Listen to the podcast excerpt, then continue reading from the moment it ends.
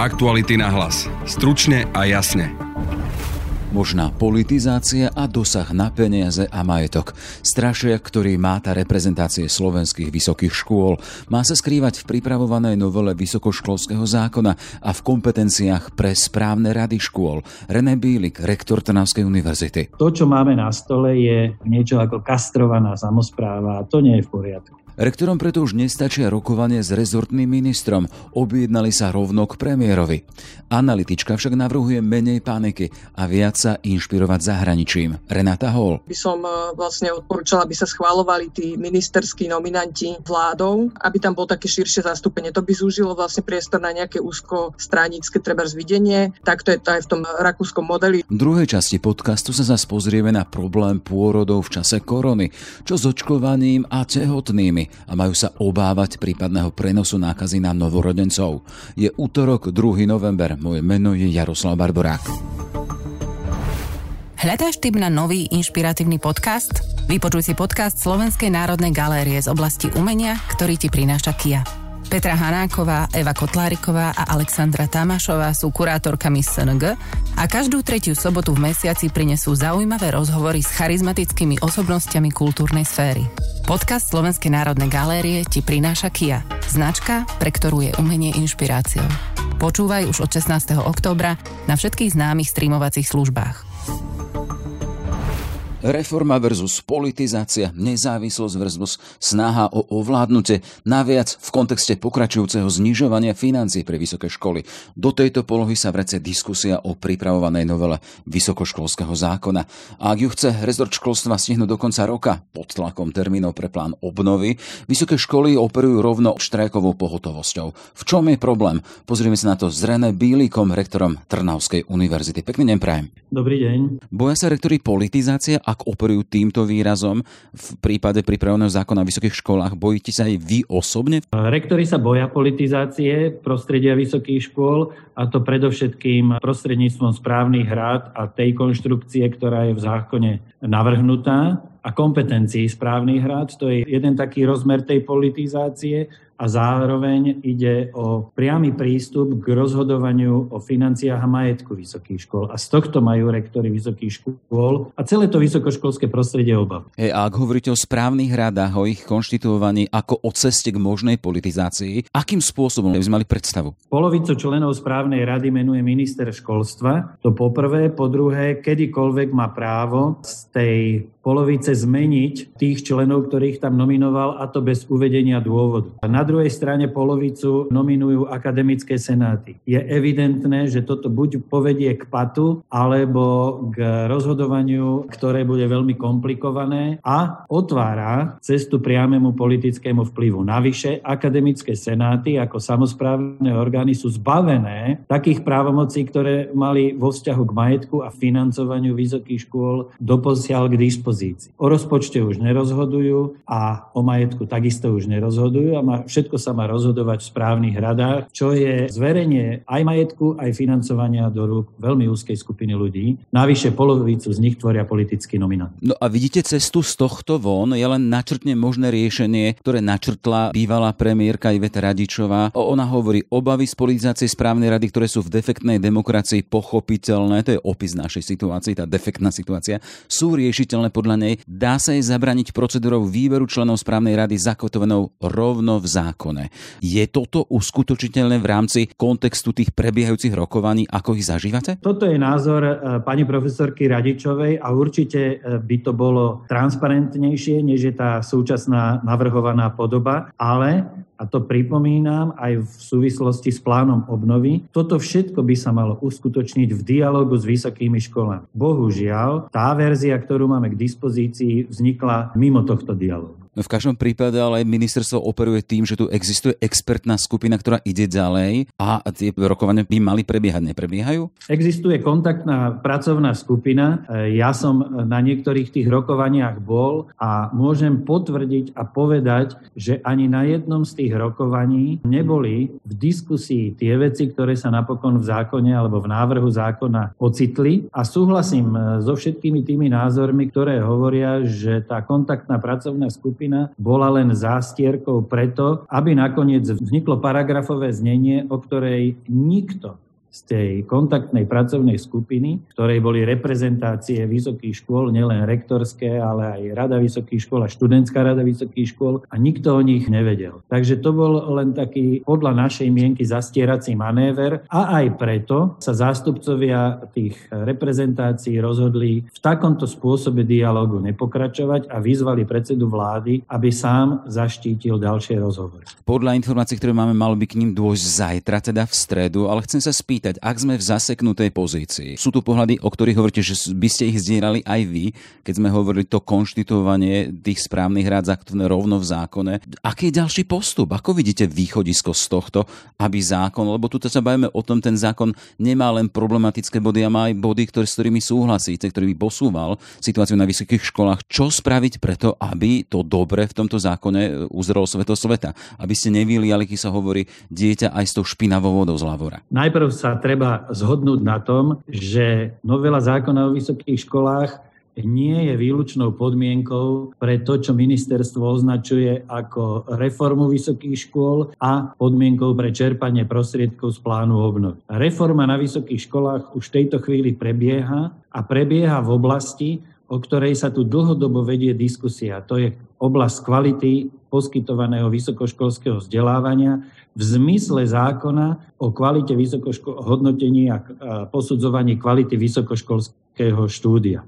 Všetky vysoké školy v tejto chvíli prechádzajú radikálnou zmenou svojho vnútorného prostredia a podmienok, za ktorých e, budú uskutočňovať študijné programy. Žiaľ, na Slovensku, na rozdiel povedzme od Českej republiky, kde už sa to udialo, nie je táto reforma sprevádzaná masívnou finančnou podporou, ale krátením rozpočtu. To znamená, my sme krajinou, ktorá za reformu pokladá znižovanie financovania. Ale ja chcem len povedať, že tá cesta, o ktorej ste hovorili a ktorú naznačujete, je cestou vrátiť sa k rokovaciemu stolu bez vytvárania stresovej situácie a hrozenia tým, že ak sa nedohodneme na vysokoškolskom zákone, nebude možné čerpať prostriedky z plánu obnovy. Nie. Argumentom je, že reformy sa uskutočňujú a vysokoškolský zákon treba zosúľadiť práve s týmto prebiehajúcim procesom. A to je proces, ktorý sa uskutočňuje podľa zákona o,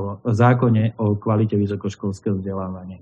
Tá cesta nie je komplikovaná, len vyžaduje vôľu oboch strán. Čiže na strane rektorov, ktorých zastupujete vy, tá vôľa je, kde tá vôľa nie je, ako naznačujete? Tá vôľa v tejto chvíli na strane rektorov je pokračovať v zmysluplnej diskusii a preto na ňu rektorská konferencia vyzvala predsedu vlády, pretože spôsobu, akým vedie dialog s vysokými školami ministerstvo školstva a predovšetkým e, ním poverený alebo ministrom poverený štátny tajomník e, tie vysokoškolské reprezentácie už nedôverujú a uvidíme, čo prinesie to rokovanie s pánom predsedom e, vlády. Čiže keby sme sa mali pozrieť, hovoríme teda stále o tom spornom bode, na ktorom to stojí. Ak sa tuto nezmenia veci, tak vy nebudete ďalej v rokovaniach a platí to, čo už vyšlo napríklad z prostredia Univerzity Komenského, že sú pripravení na štrajkovú pohotovosť ďalšiu? Pamätáme si, vo februári ste začali s tým vy. Tie akademické senáty ako vrcholné orgány akademickej samozprávy sú naozaj pripravené aj na takéto radikálne riešenie pretože sa obávajú o svoje kompetencie aj o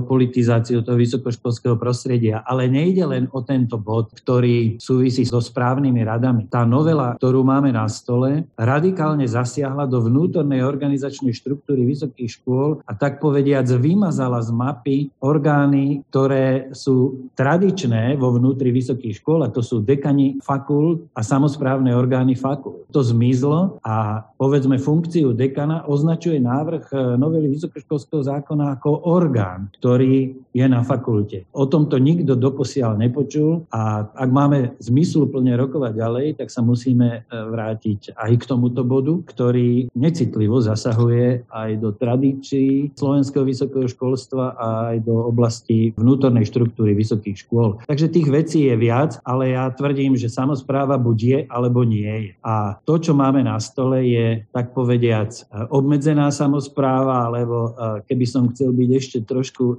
expresívnejší, tak niečo ako kastrovaná samozpráva. To nie je v poriadku. Jednoducho aj Európska komisia hovorí, že reformné zásahy do oblasti vysokého školstva na Slovensku sú potrebné, ale majú sa uskutočniť v dialógu s vysokými školami, ktorý bude plnoprávnym dialogom dvoch zúčastnených a rovnocených strán. A toto ten návrh nesprevádzal. Pôjdete na stretnutie s predsedom vlády, s premiérom Hegerom aj s požiadavkou možno na odvolanie či odstúpenie samotného ministra školstva? Oficiálneho e, stanoviska minimálne rektorskej konferencie takáto požiadavka nezaznela. Ona zaznela z Rady vysokých škôl a nie som si teraz istý, či aj zo študentskej rady vysokých škôl a zaznieva od senátov. Ja nejdem na to rokovanie, e, dohodli sme sa, že idú tam tam e, iní kolegovia, ale v tejto chvíli nám ide predovšetkým o to dať najavo pánovi premiérovi, že minister školstva a jeho štátny tajomník prestali byť dôveryhodnými partnermi v tom dialógu, to na jednej strane a na druhej strane požiadať ho o pomoc v tejto situácii, o pomoc pri hľadaní cesty, ako sa z nej dostať von. Čiže budeme čakať na výsledky stretnutia s premiérom. Toľko teda René Bílik, rektor Trnavskej univerzity. Všetko dobré, nech sa vám darí. Ďakujem veľmi pekne sporo nastavenie pravidel na vysokých školách a analytička Renata Hol. Pekný deň prajem. Dobrý deň. Reprezentácie vysokých škôl sa sporie s rezortom školstva o pripravovanej novele zákona o vysokých školách. Je pripravené nastavenie tých správnych rád v novele, čo má byť kameňom úrazu, naozaj cestou k politizácii vysokých škôl, ako tvrdia rektory? Z môjho pohľadu ide o relatívne štandardný spôsob nastavenia správnych rád, kde v podstate polovica je nominovaná niekým z vlády, kto zastupuje ten verejný záujem a druhá polovica je nominovaná vysokými školami. Podľa mňa tie správne rady v istom zmysle získavajú väčšiu nezávislosť, e, pretože teraz už budú nominované len e, ľudia z mimo vysokých škôl. To, čo by som ja urobila trochu inak, by bolo, že by som e, vlastne odporúčala, aby sa schválovali tí ministerskí nominanti vládou, aby tam bolo také širšie zastúpenie. To by zúžilo vlastne priestor na nejaké úzko stranické treba zvidenie. Takto je to aj v tom rakúskom modeli, že minister navrhuje, ale federálna vláda schváluje. My sme mali podobnú skúsenosť pri starej akreditačnej komisii, kde takisto minister navrhoval, ale vláda to schválovala a predchádzalo sa tam istým konfliktnejším nomináciám týmto spôsobom. Máme s tým skúsenosť. Čiže pre mňa je to v tomto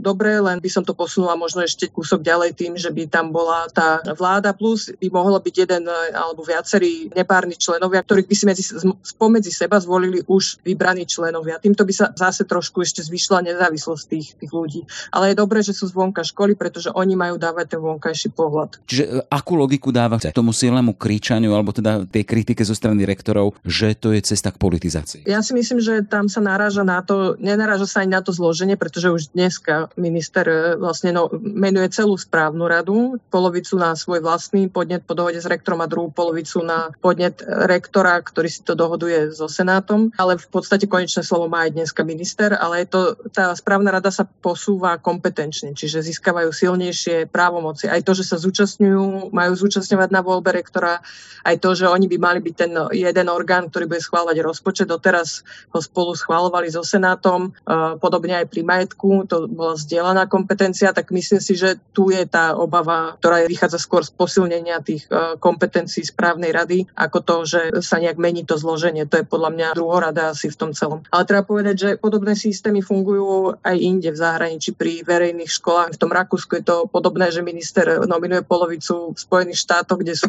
vlastne také tie verejné vysoké školy, nie tie súkromné, tak tam tiež guvernér viac menej nominuje e, správnu radu, dokonca v niektorých prípadoch aj celú.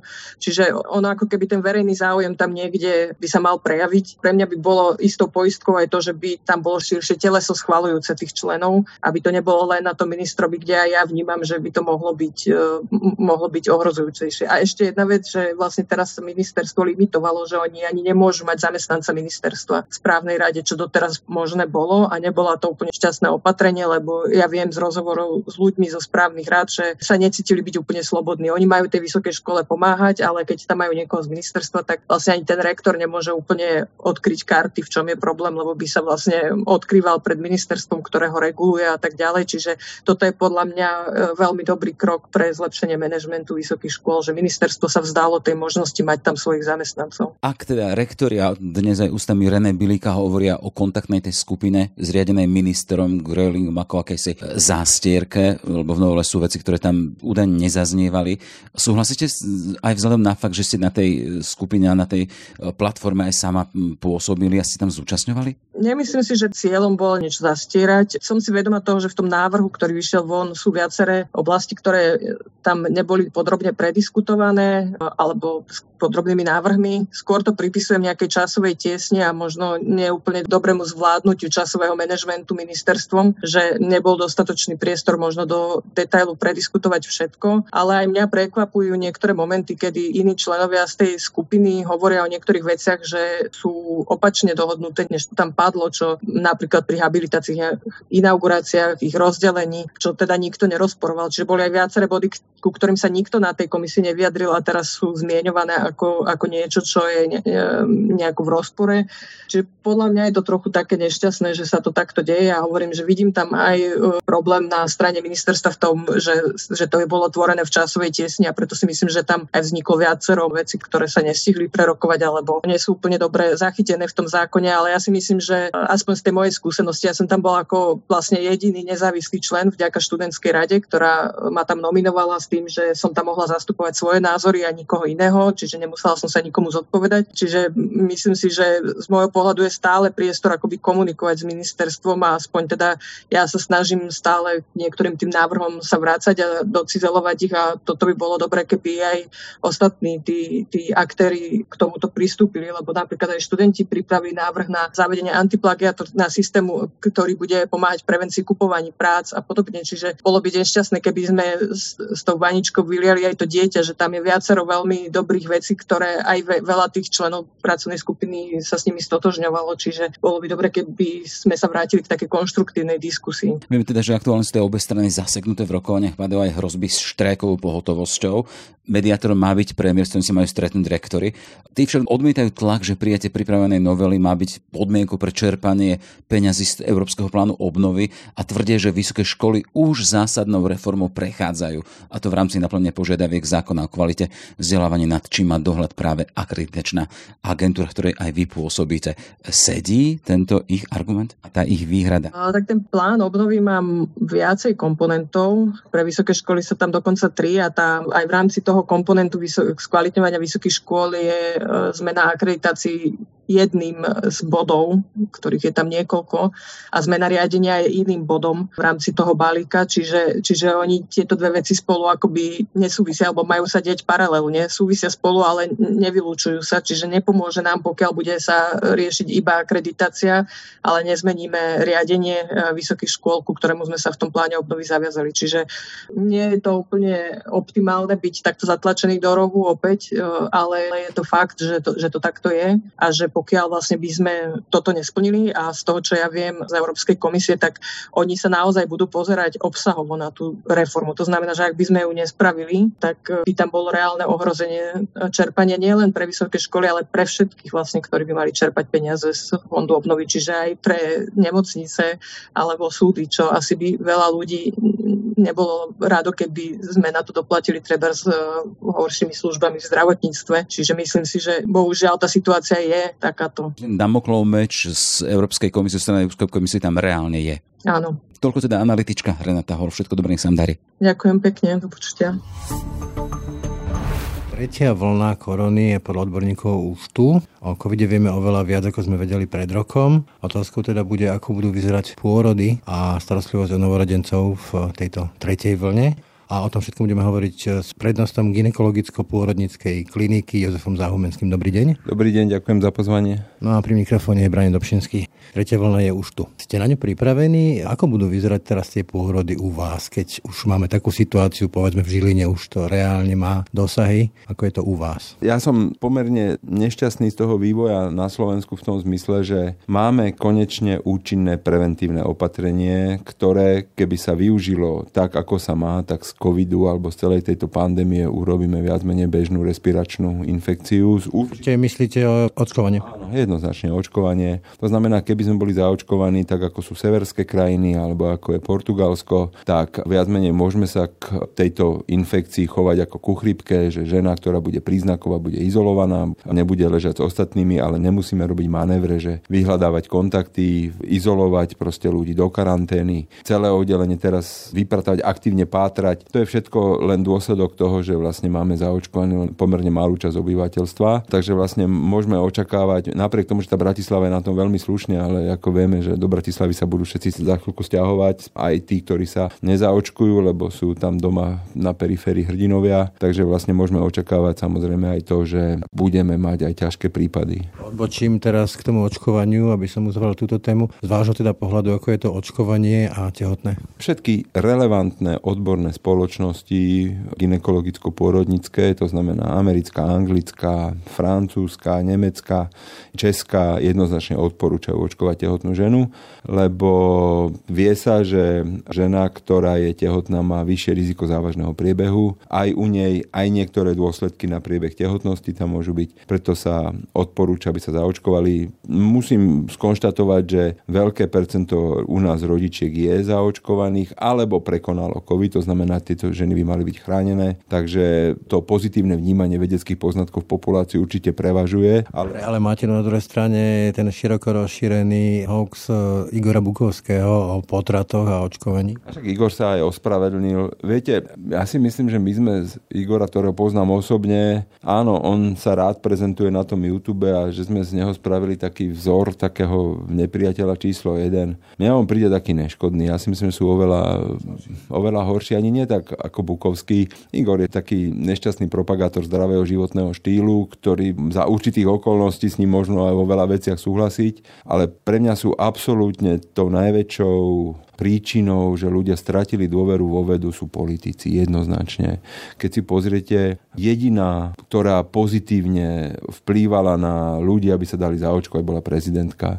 Ostatní sa tak čeli ako po téme pozaočkúvali, nikde nič nepovedali, málo ktorí hrdinsky prehlásia, pritom viem, ktorí sa dali zaočkovať, ale ako v rámci lekárskeho tajomstva to asi povedať nemôžem. Viem, že sú pozaočkovávaní, ale tak sú ticho, lebo vedia, že to musia hrať na všetky strany. Ten po... Sú to na tej téme? Samozrejme, samozrejme. Oni sú v poriadku, ich rodiny a aj jeden taký známy lekár, ktorý vystupuje proti očkovaniu a odporúča tú pastu pre kone, tiež má celú rodinu zaočkovanú. To všetci vieme, to je len taká proste seba prezentácia. Je to škoda, že to takto funguje, ale ešte raz hovorím, že tých pár nešťastníkov, ktorí si na tom robia ako svoju medi- alebo svoje medicínske komplexy riečia, tomu rozumiem, ale oveľa nebezpečnejší sú práve politici, ktorí si na tom vytlkajú kapitál na smrti ľudí. Čiže žena, ktorá je tehotná, sa z vášho odborného pohľadu nemusí obávať toho očkovania, že by to malo povedzme dopad na ten plod. Všetky štúdie zatiaľ, ktoré prebiehali, oni prebiehajú ako registre, tieto štúdie. Viete, to by okamžite viedlo k obrovským žalobám, lebo to v Amerike, tam sa žaluje, tam sa súdi každý s každým a tam v podstate tých zaočkovaných žien je obrovské množstvo. A ako náhle by z tých registrov vyskočilo, že pozor,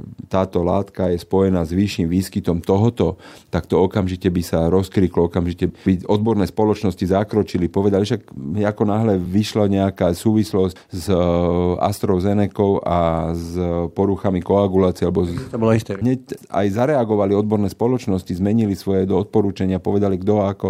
Takže na to sa reaguje pomerne pružne. Tým, že sa to takto masovo podávajú tie látky, tak tie dáta sú, ľudia, ktorí to sledujú. Takže treba dôverovať tým dátam, treba dôverovať tomu, čo máme. A momentálne neexistuje zatiaľ, samozrejme môžem sa myliť, ale neexistuje zatiaľ relevantný dôkaz dôkaz o tom, že by u tehotnej ženy táto vakcína robila akýkoľvek problém. Na druhej strane si teda porovnajme s covidom, Čo to robí COVID, keď je žena tehotná, čaká dieťa s tým plodom? COVID je v prvom rade celková infekcia. Ona samozrejme je lokalizovaná predovšetkým v dýchacom trakte, ale môže spôsobiť virémiu a už samotná virémia, alebo že sa nachádza vírus v krvi, môže spôsobiť celkovú zápalovú reakciu a celková zápalová reakcia už sama o sebe môže byť pre tehotnú nebezpečná, môže vyvolať predčasný pôrod, môže nejakým spôsobom ovplyvniť aj vývoj placenty alebo funkciu placenty. Nemusí to ten samotný vírus, ale tie látky, ktoré tá žena vylučuje počas, alebo ten...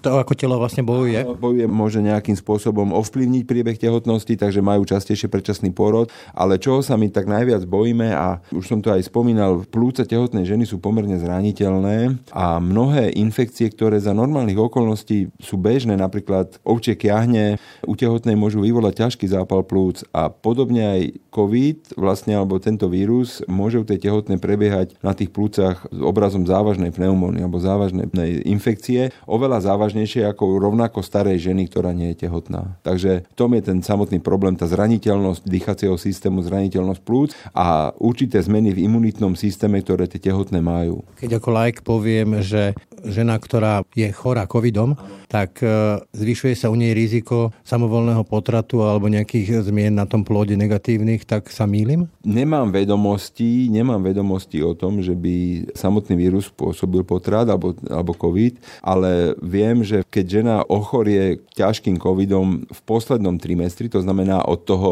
30. týždňa, 32., tak sa u nej zvyšuje riziko predčasného pôrodu. Pretože práve kvôli tomu systémovému zápalu, ktorý tam vzniká.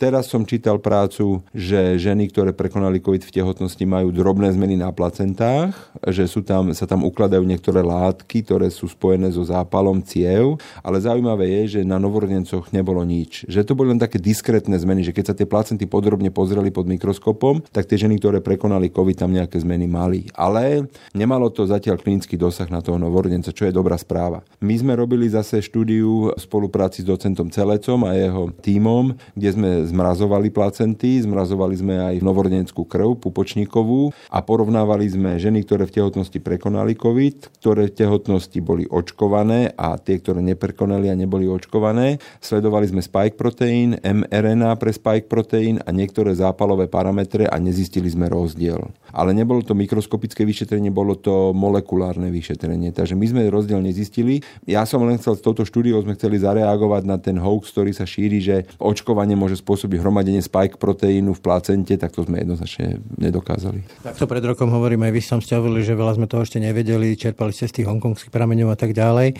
Už to vieme oveľa viac, čo sa týka toho prenosu. Keď je žena s covidom a porodí aká je tam šanca, že to dieťa má ten COVID alebo nemá COVID? Sú to zatiaľ len kazuistické prípady, veľmi zriedkavé. Vo všeobecnosti sa považuje riziko vertikálneho prenosu z matky na dieťa veľmi nepravdepodobné, ale prípady sú popísané, dokonca aj nejaké ťažšie priebehy, ale našťastie momentálne, ak tá žena prekoná len v tehotnosti COVID a porodí, tak riziko pre novorodenca je nulové. Ak v čase porodu má COVID, tak nejaké riziko tam je, ale je veľmi malé. Z toho, čo hovoríte, mi vyplýva, že ako správny manažer potom nastavíte zase tie kritéria veľmi prísne, aby ste neohrozovali povedzme aj ten personál, tým pádom aj úroveň starostlivosti o pacientky. To znamená, že také ako že otec pri pôrode, alebo duli, alebo laktačné poradky asi nie. Takto, toto tiež samozrejme bude riešiť skôr ten hygienik, ktorého máme v nemocnici a ktorý vie, ale osobne si myslím, že personál mám zaočkovaný. To znamená, už by som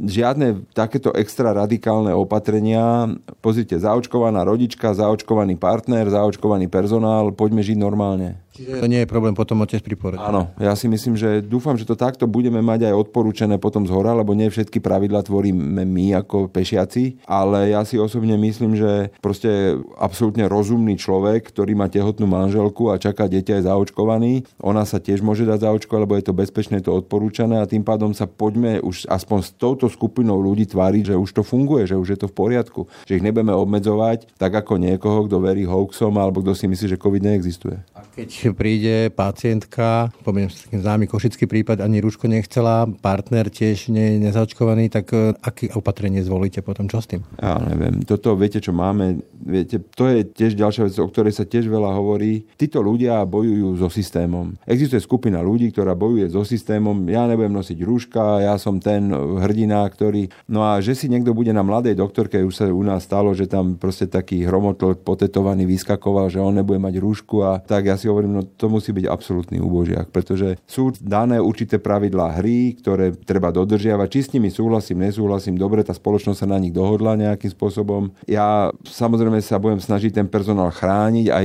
nielen pred tými fyzickými nápadnutiami, ale aj pred tými slovnými, lebo to je stres, my zase tiež nepotrebujeme, my sme radi, že nemáme medicínske v úvodzovkách prúsery, že riešime všetko tak, aby to fungovalo, že by sa poskytuje adekvátna zdravotná starostlivosť a keď niekto si potrebuje vybíjať svoje komplexy alebo svoju zlosť voči systému, tak nech to nerobí na lekároch. Nech sa ide niekde inde a nech si to rieši tam, kde to má riešiť a ne u nás. A ešte sa chcem spýtať na epidurálku. Tá tiež teda hovoríte, že bude v štandardnom režime, keď teda budú zaočkovaní a podobne. Ja musím povedať, že za Ružinou jednoznačne my máme vynikajúcu spoluprácu s anesteziologmi. Sú veľmi ústretoví. Zatiaľ s tým nemáme žiadny problém. Samozrejme pri pôrode, keď pacientka bude covidová, to znamená, že bude sa rodiť v tom zvláštnom režime, aj tam je možné podať epidurál. Tam my s tým nemáme absolútne žiadny problém. Na, zatiaľ a verím, že to tak aj zostane, lebo si myslím, že boj proti bolesti počas pôrodu to není žiadny náš štandard, to je normálne štandardná zdravotnícka starostlivosť. Máte strach? Viete čo,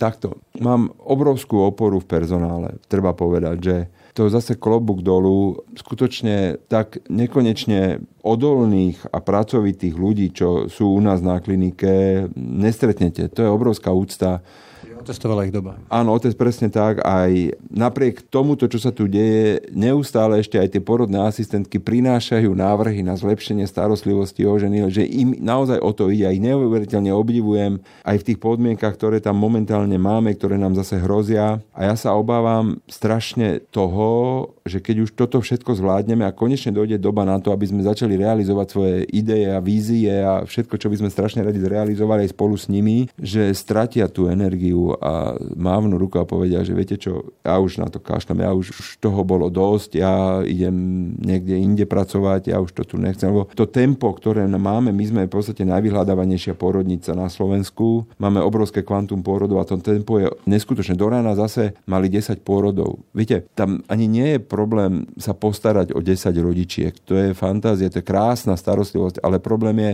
neustále riešime, kde ju po porode uložíme, či máme voľné miesto, či bude hneď môcť byť dieťa, lebo to by sme strašne, to je ten základ. No a toto je únavné. Čaká na vlak. Mm, asi áno. Ako doktor prednosta Jozef Zahumensky. Ďakujem. Ďakujem veľmi pekne. Aktuality na hlas. Stručne a jasne. Sme v závere. Na podcaste autorsky spolupracoval Braňo Dobšinský.